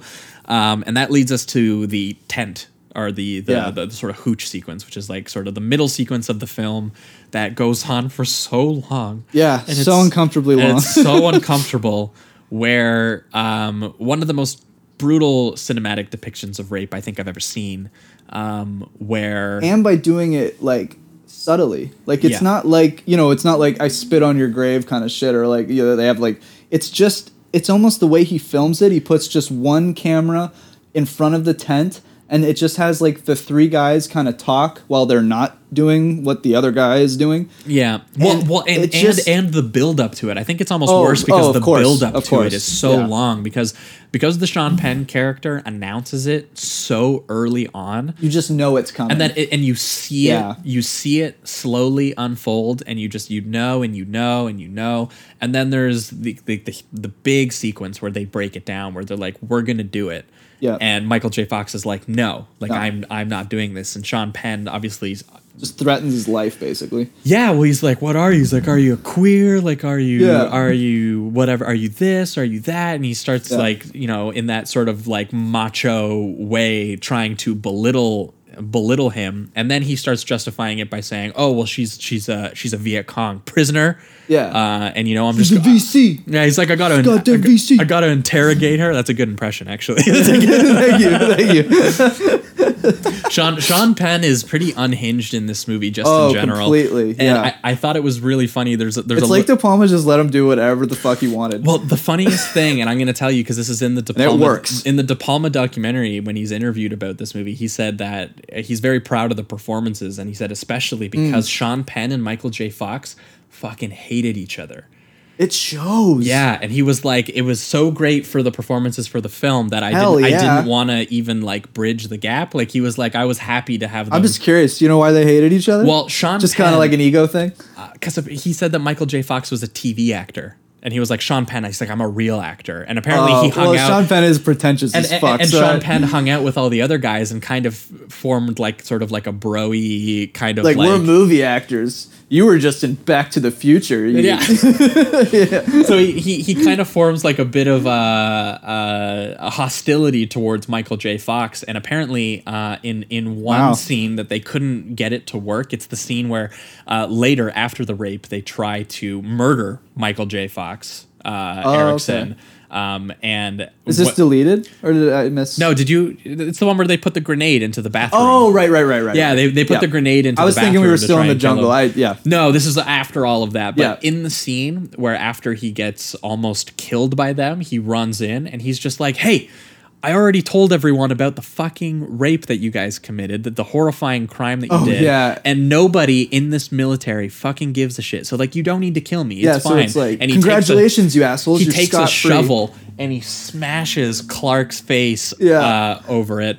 Uh, and in this scene, they couldn't get it to work for some reason. He said the performances just weren't driving because Sean Penn's supposed to be kind of like taunting him, doing his stupid like open mouth face that he does, where he's like, "Ooh," Yeah, like or whatever. Yeah. Uh, and they couldn't get it to work. So Sean Penn, between takes, walked over to Michael J. Fox and clocked him, knocked him right over.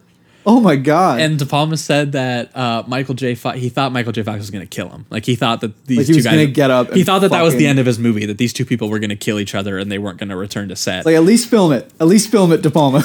but Michael J. Fox agreed to one more take, and that was the take that they used. The one where right after he just got clocked by Sean Penn, where he's just looking at him with just complete hatred. Yeah. Wow. Dude, that's amazing. Just because, like, You you, know, feel I, it I in the mean, they're, movie, they're great actors, so I just assumed, you know, th- yeah, this is good, some good acting. But I did honestly, like, subconsciously, I feel like I felt some hatred. You know what I mean? And to for you to tell me that, it's just kind of a trip. It's very cool. Well, yeah, and it really works in the scene where they're in that jungle scene where they're first confronting uh, each other, and Sean Penn is giving his big speech about how this is a gun. Yeah, and this, is, a weapon. and Yeah, point to holding his dick, yeah. there's some great, just I like all timer deliveries from him in this movie where Yeah. he's just going nuts. This Um, is for killing. this is for fun. so good. So good. Love it. and then what follows? I could watch him do that character for hours. Oh, he's so he- yeah, and he's got the uh, like uh, So t- tobacco chew chew in his mouth Yeah, and stuff yeah, like that. so good. Um, and everyone just takes their turn raping the young girl while Michael J. Fox Hmm. keeps um, guard. Yeah, he he walks he walks out and just kind of lets them do it, and that kind of becomes the real horror of the movie. Is not just that Michael J. Fox. Um because like it's kind of like what could he do? They they they, Yeah, they, they, yeah. they, they they they confronted a little bit in in the court scene, which apparently was a deleted scene from the film. Actually, And I mean, Sean Penn even does say like, "I'll kill you." Yeah. He basically, like, granted, he doesn't end up doing it, and he doesn't kill him. But Yeah. i- there's that. I mean, when someone with a gun tells you, "If you don't do this, I'm going to kill you," it's going to be in the back of your head, re- regardless of if they let you go or not. yeah, So- and and that's just it, is, is De Palma shows you that he clearly is there's not much that he can do. Yeah. But he also doesn't let him off the hook for doing nothing, and he Right. shows you how horrifying it is, like his own inaction. Yeah. Um, Yeah. and and it, it's interesting because it, it it apparently came from also De Palma's uh, sense of inaction that obviously he didn't go over there. He intentionally didn't go over there. Right. And he wasn't kind of being like, you know, you know, should I have gone over there and maybe become one of these guys? It was more of just a case of you're still complicit as a bystander. Like Sure. this stuff still happened Yeah. while you regardless were there. of the fact you weren't a part of it. E- exactly. Yeah. So it's just like, it's, is it directly your fault? Not really. But- But, he also is implicates. but if more people were pushing against it, it'd probably And- help. Yeah, At the very least. and, and at the same time, like you're you're still sort of like watching it, and again, in De Palma's always voyeuristic fashion, he doesn't look shy away from watching any of this stuff. Yeah. um, where you get the split diopter shot of him, kind of like Michael J. Fox walking away, and you still have in focus the background where everything is about to happen, and then you Mm-hmm. have that shot where they're all outside the tent, and Michael J. Fox is standing out in the stormy rain, and this kind of like slow mo shots where he's just, And he just has like that thousand mile stare at that Yeah. point where he's just like can't believe what he's had to process and and do. Speaking of the the I think what was it called again? Diopter shots. Yeah, what the split called? diopter shot. Um, yeah. he's got a quite a few in this movie, by the way, Awesome and uh, ones, yeah. and one of my f- absolute favorites. It was two shots that are uh, back to back.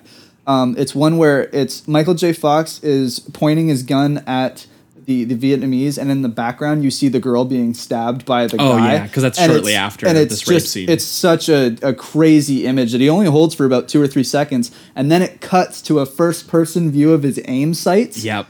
I dude, I just like I got so excited. I Uh, was like, film. you know what I mean? Like that that that little sequence of shots was just brilliant. I thought it was so so powerful and uh Yeah, just no, well I shot. actually I actually have that in my notes too because it takes Yeah. place right after this kind of like blue jungle scene where he sort Yeah. of distanced himself from the crime, but he still was completely impotent when it comes to actually stopping it in any kind of way. Yeah. and it immediately cuts to a scene where he's been forced to uh, watch this basically unfold, where it cuts to them looking through the binoculars uh, Hmm. at at who the people that they assume are are, are more Viet Cong, and then they uh, th- they're terrified that uh, they're going to get caught because the the woman is coughing, like they've made her sick. right.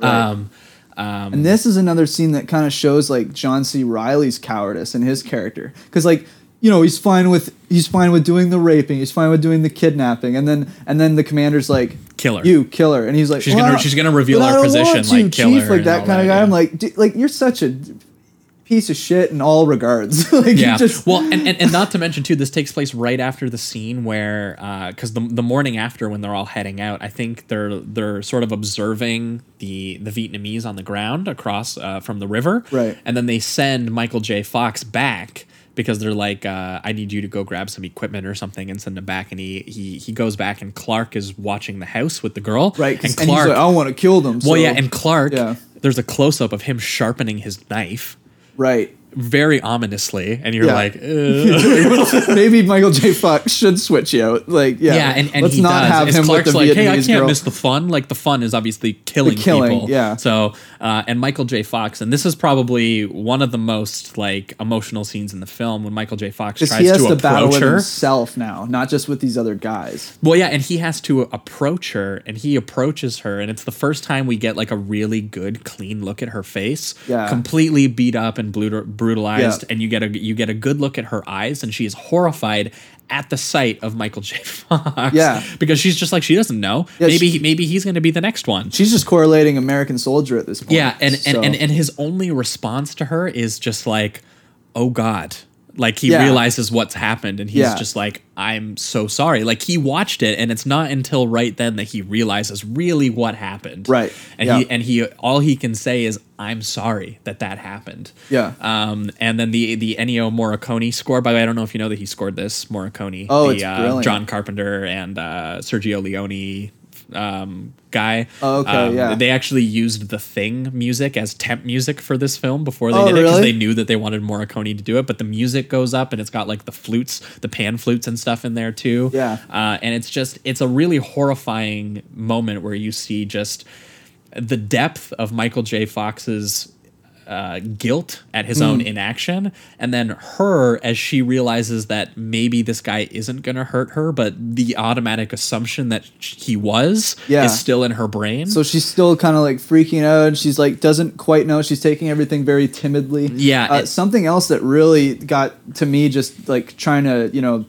get on- get into Michael J. Fox's uh, mindset is when he's going to be like he's like we're gonna get you out of here, Mhm. whatever, and then he realizes like midway through that action that he's like I'll be a deserter and Yeah. they'll fucking kill me if Yeah. I do that. Like Yeah. and, and not just these guys, but the military, like the American military, do not like deserters. well, yeah, because it's it's So fascinating how he has uh, to battle that too. Well, yeah, because it both intertwined It's with unreal. with his moral values is like his commitment to the military, who he Yeah. assumed had moral values. Yeah, And- or at least the basics, like the basic level of a yeah, and that value. he yeah. has progressively learned that en masse those moral values are getting uh, completely like shadowed and overrun um, by the fact that everyone is so disoriented and so Yeah. um, completely confused. Yeah. Um, and yeah, it takes us back to the scene where they they finally bring her up the hill because he's like, yeah, I can't just let her her real, I can't go with her and take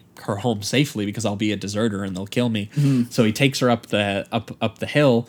And then they're just like, yeah, we got to kill her because she's going to reveal our position. And Michael J. Fox makes the decision to just start shooting them so Oh, so that that they have to, Yeah, yeah. and then we're like, Yeah. well, now she can't reveal our position because So there's no reason to kill her. Yeah. well, because then what's amazing is Sean Penn's like, "You kill her," and Josh Riley's like, "No." And then he's like, "You kill her." John Leguizamo's like, "No," and Yeah. he keeps telling everyone to kill her. And in the background, Clark the whole time is like, "I'll do it." I'll kill her. Yeah. Fuck, dude. Like, I'll kill her. I just sharpened my knife, dude. I'll kill her." Yeah. And they're like, "No, I want him to kill her." Yeah, which which also leads to that whole thing with Sean Penn where it's like it's not just about the I mean it's sick to say but like his pleasure or anything. Yeah. It's almost like he wants a power to, thing, too, Right. yeah. It's like he needs to control. Clark is willing to do it, but he's just like no, I want this guy who doesn't want to do it to, do, do it, it, because I'm saying so and I'm in charge and Yeah, it's just like oh man, it's it's a, it's a level of evil that well, yeah, and, and that's what's amazing about those shots that you pointed out too is that when Michael J. Fox starts engaging with them, um, um, with the Vietnamese below by shooting at them and being like, "There, she can't reveal our position now. We're already revealed." Yeah. So There's that- no th- reason to That's kill that. her. There's no reason to kill her anymore. And then while he's engaged in that fighting and not paying In the background. in the background with a split diopter shot, she is just getting completely Stabbed. stabbed two or three different times. It's almost like a like a predatory slasher kill in a movie. Yeah. Like if you see the split diopter shot like that, it's it's horrifying. Mhm. Um, it's like a brief moment of of like actual horror filmmaking. Uh, Yeah. gets in there. for literally 5 And, seconds. yeah. and Michael J. Fox doesn't see it happening. Like we see it happening. Again, this Right. is Brian De Palma again implicating the audience in a way where you're like, you get to watch all of this. Have yeah, fun. Yeah, yeah, exactly.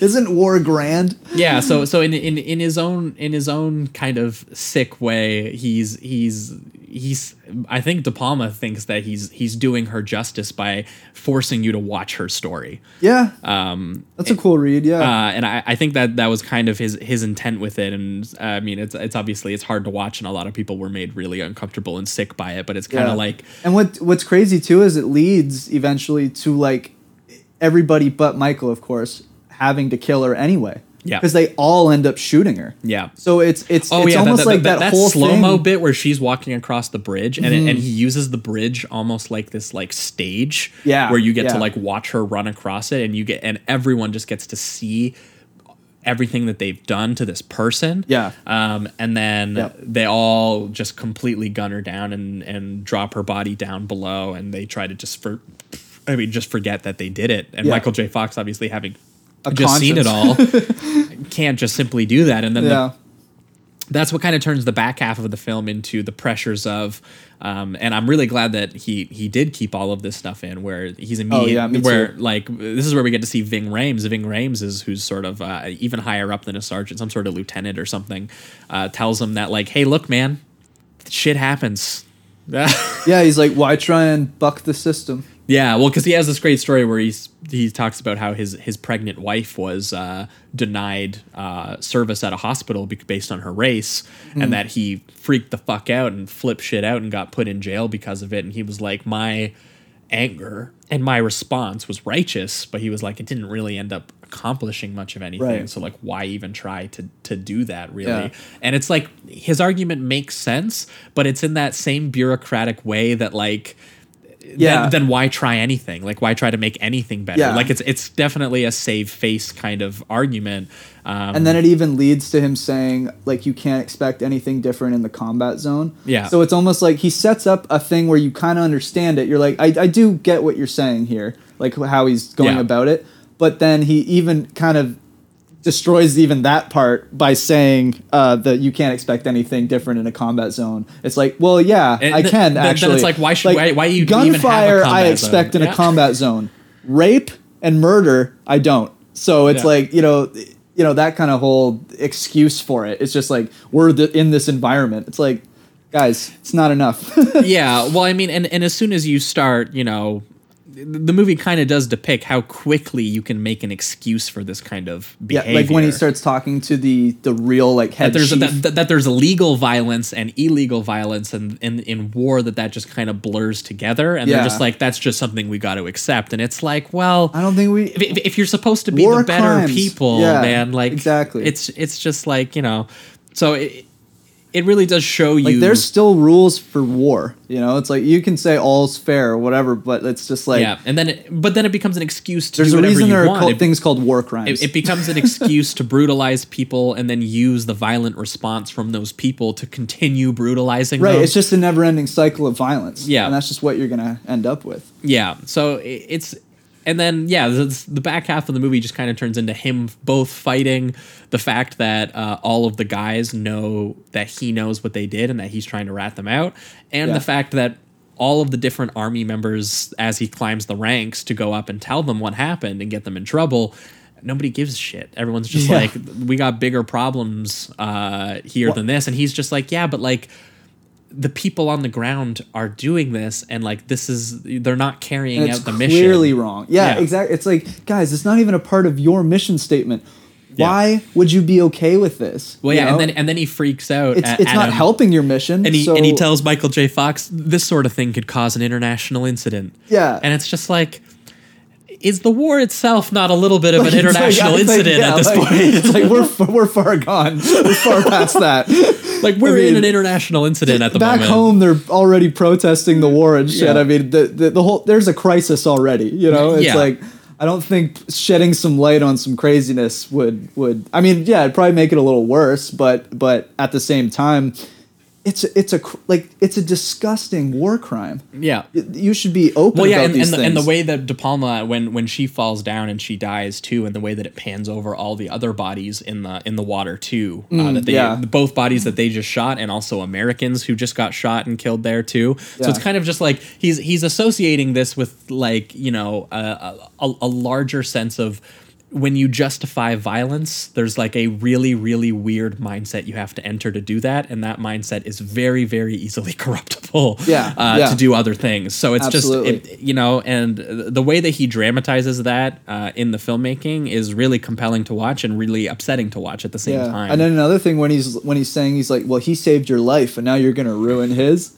And you're just like you're like, well, dude, What about her life, the man?" Vietnamese girl that he not only ruined but Yeah. take took away? yeah, and the, So and the one like- guy's so concerned that he's going to go above the lieutenant's head to the next guy, and he's like, "You're going to violate the chain of command," and they were like, "They violated more things than the chain of The command." chain of command, yo.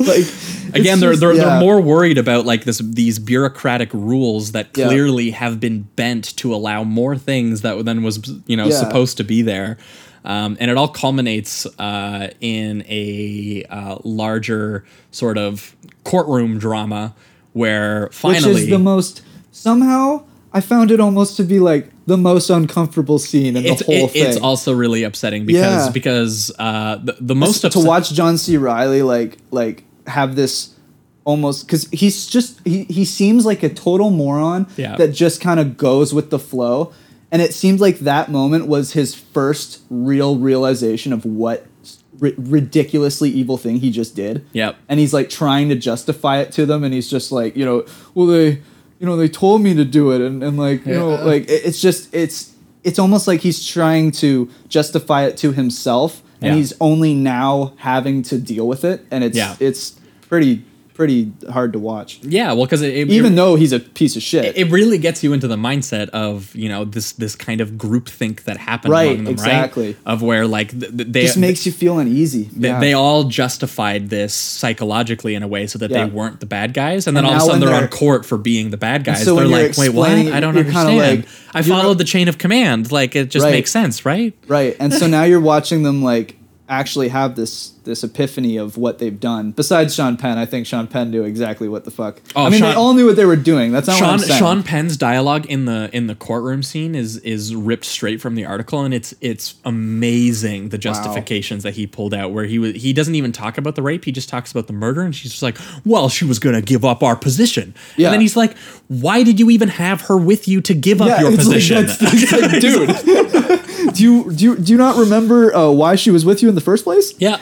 It's like, dude. Yeah, but one of the one of the most fascinating bits I thought, and what's funny is uh, De Palma talks about that they did a a, a pre-screen test of this movie to talk about it, Mm-hmm. and they uh, they they asked him to cut a couple things. So the version we watched, I think, was the extended one that included all the footage. Yeah. Um, but Yeah, I one- definitely one the of one of the bits that they cut because it made people uncomfortable was the part where the lawyers grill Michael J. Fox on his inaction. Oh, that was one of my favorite moments of the film. it was like you're not Michael even J. letting Fox this guy is forced to wrestle. Is he's just like, why didn't you fucking shoot them then? And he's Yeah. just like, I should have shot them. fuck, I guess I should have shot them. Yeah. Like shit, dude. Like yeah, and to have that that was powerful, definitely. yeah, to to include that stuff is like really really brutal at the end of that. Um and uh, all that we're really left with at the end of the film is we come back to the uh, the subway sequence where he's come back and he's looked at he's he's looking at this young girl and he kind of follows her off the subway because she left behind her scarf and he returns her scarf to her, which is a really symbolic moment because um, when they kidnap the young Vietnamese girl, uh, the mom hands the scarf to the young girl. That's the Oh, thing. That's the thing that he's the, they're stopping the mom from while they're taking her daughter and they take the scarf and give it to the young girl. So he's returning it to her. Because again it's this it's that that hitchcock thing where he's he's seeing the image of a girl Yeah. and he's it's it's bringing up all of these feelings I also uh, love that he has to end it on this kind of like this kind of like sweet note and and and, and do the uh, doesn't she say something like it was just a bad dream? yeah it's because because, be- because she says do i do i remind you of of someone or something? Um and uh yeah she she says something it's like it's she- corny, but in the best way. You know what I mean? Well, see, and, and what's funny is just like I, I, like if you were, I think your bad dream is over or whatever yeah, it I is. found it endearing. yeah, and well, and and what's kind of funny about it though is that like he kind of does have a bit a small moment of relief there in the same way that like Jacob gets a moment of relief at the end, but at the same time you're kind of sitting there and you're being like you're kind of left to still think about it Well, that's the overall. Like the girl is like saying, you know, it's over. Like it's over know, for you, ye, like you per- kind of. yeah. it's like it's over, and you should be able to. You Yeah. should forgive yourself. Like Michael Yeah. J. Fox's character should forgive himself. Yeah. But to say that it's like he'll never have to deal with that kind of knowledge ever Yeah. again, probably not. That's probably something he's gonna. You know, it's probably gonna pop into his head at least once a week for the rest of his life. Yeah. You know. So. Yeah, but still, still, I thought the ending was was nice, and uh, I don't I don't know if it's a De, De Palma thing, but it felt like a De Palma, he- very De Palma esque. Well, because he uh, he was the one who ended up putting that one in. I think I think the screenwriter was a little upset because he wanted he wanted like something he didn't want that more note in the movie. courtroom ending. Uh, he wanted more courtroom stuff, and he Yeah. wanted le- he wanted more of like a thorny kind of kind of ending on it. And what's funny is that it's just weird because like I read that as a moment as relief, but I, too, I yeah. didn't read it as like uh, oh it's over or like it's been solved or like it's like Oh, any, anything sure. has been like finished. Like for me, I was still like Michael J. Fox had that vision because he saw one woman and I'm like I think he's gonna have it again the next time he sees a woman you know like I really don't like That's a good point. But I do think like do, do you know think that like I don't know if Brian De Palma thought like the way he executed it, it oh, did Oh, yeah. kind of come off as like Michael J. Fox A can little move bit. on from now. Yeah. but I like your read on it. it for was sure. it, it like was that. definitely supposed to be considered like a book a little more of a wrap up. a little bit Yeah. more of like a, a bookend But I do like, what yeah. you're what you're saying there because it's true. It's like if one one Vietnamese woman well because I was gonna say when you look at the film as a present day thing it's him waking up having the worst nightmare of his life where he's relive, reliving the worst thing he's ever that's seen ever happened to yeah him. Yeah. and he just and then at the end he's just like okay I'm gonna go to the park now. and, and as far as. I know, this guy has been forced to live in kind of like basically like a, a, a witness protection style thing, basically. Ever because the guys that are released by now, Yeah. by the way, some of them who got sentenced, like Sean Penn's character got sentenced 10 years. yeah, well, and, and some 10 of, years. and and and some of them didn't even end up serving the full time. Some of them ended up uh, disputing the case, and some of them ended up doing all kinds of things. crazy. Like after That so- was almost like the most devastating part of it, though, to watch all of them get their sentences. I'm like, yeah, you deserve that. Yeah, you Clark- deserve that. Clark got gets life. life. Yeah. And then, but then Sean Penn gets 10 years. And you're like, 10 years? You're not even going to get 25? Yeah. You know what I mean? Like, yeah. fuck you, justice system. Yeah. You know, it's like Sean Yeah. Penn is the mastermind behind this terrible shit. yeah. So, All right. Well, I think that might wrap it up for casualties of war here. This one gets, I mean, obviously a pretty high four for me. I mean, Yeah. uh, for, for me, it's honestly pretty close to the to the five, just because I'm so. I mean, I've, I've watched a lot of Vietnam stuff, and this this stuff is, despite the fact that it's like weirdly enough the least dreamy and like sort of like crazy image oriented. Like it's not like Apocalypse Now in that No, kind of way either. It's it's the most like sort of like grounded and like, realistic the version of this one in a way. And for some Yeah. reason, it's the one that I end up always thinking about the most. Like it's the one that Yeah. gives my brain the most to chew on. Just how it depicts both the the sort of like macho groupthink that kind of happens, um, and also how it gets into larger crimes and war crimes and, and the Vietnam uh, Yeah. War in general. and how, like, Um, you know, we like sweep things under the rug. Yeah. Just to keep you Things know, a little bit. Yeah. Yeah. we exactly. grease Just the wheels a little moving, bit yeah. and stuff like that. Yeah. So for basically all the all the all the moments that are, are all the stuff that we've already talked about, like I was uh, pretty pretty uh, compelled by this one, and I. I I almost a lot of time don't recommend it to people because like I, it's it's just it's a really upsetting watch. and It's a I- tough watch, I- yeah. it's and I, I It's very good, but yeah, it's gonna it's gonna get into it's gonna I will say other. Brian De Palma films have more rewatchability for me because they're not as upsetting as this. But I also think that the value of this film is how distressed it makes you. Yeah. Um, and how unflinching it is with this like really powerful material and this horrifying story that I I bet you some people wouldn't even believe. Yeah. Um, I mean, it, it's hard to believe while you're watching it that people Oh, would do this stuff, but then you know, and then you know, It, it was one of those things where they like they claimed it was a true story. I was like, I'll have I'll have to look into this because Yep. this is one of the most evil things I've ever Yeah. fucking no, seen. all of these people were sentenced, and basically the movie plays out the same way. So Yeah. it's just it's pretty nuts. It's nuts. Uh, yeah, I'm also gonna give it the four. This was pretty close to the five for me too. Uh, so, so who knows? Maybe on a, a rewatch. Um, but yeah, De Palma. I was expecting De Palma to get a little more dreamy and a little bit more abstract or whatever. Yeah, well, but see, it's just it- such it- a it grounded story. yeah, it seems like he toned it down for the story. It's one of the first, Yeah. the most like sober, serious movies out of him, probably Yeah, that he's ever yeah, done. for sure. Like he's never done another movie that quite feels like this one does. Yeah, because you got Body Double, Scarface, you got all these like crazy over the top character movies with Yeah. you know sporadic action and whatever, and then this one is just really just telling a brutal story of uh, of groupthink and kind of you know when you're in a dire, terrible situation, I guess even worse things can pop into your brain and lead you to do these things. I mean, obviously Michael J. Fox was the uh, the voice of reason in this movie, and fucking thank God because uh, everyone else is a total. Well, and what's interesting garbage. is that he, at the beginning too, we talked about it that he kind of paints a picture of how these guys end up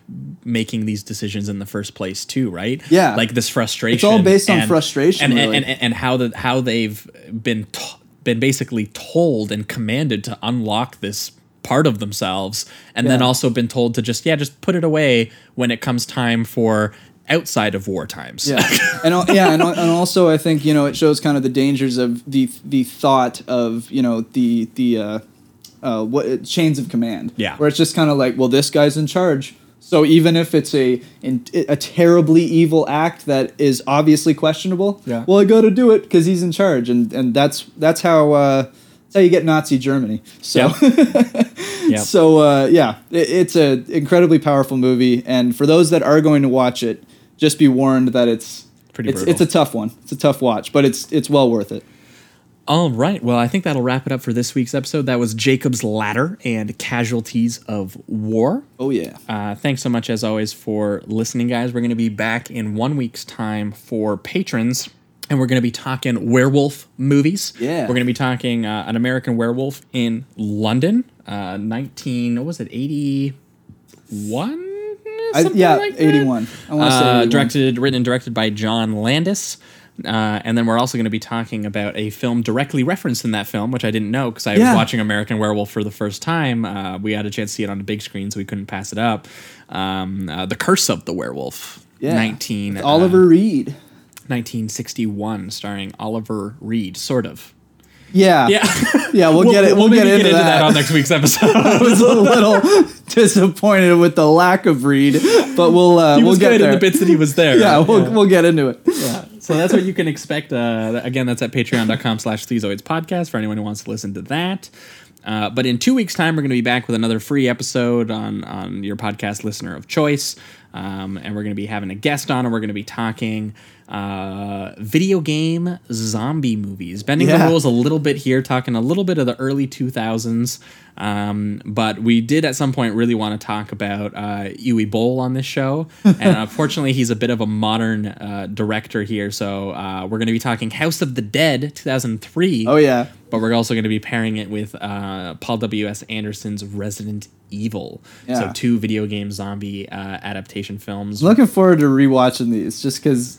I mean, Resident Evil. I, I'm gonna give more of a chance this time around. Yeah. Uh, I I did have a sour taste in my mouth with the the video game and all that. Yeah. But uh, for House of the Dead, I I've think I might seen it, just be like so entertained by it that think we'll see what happens. I don't know.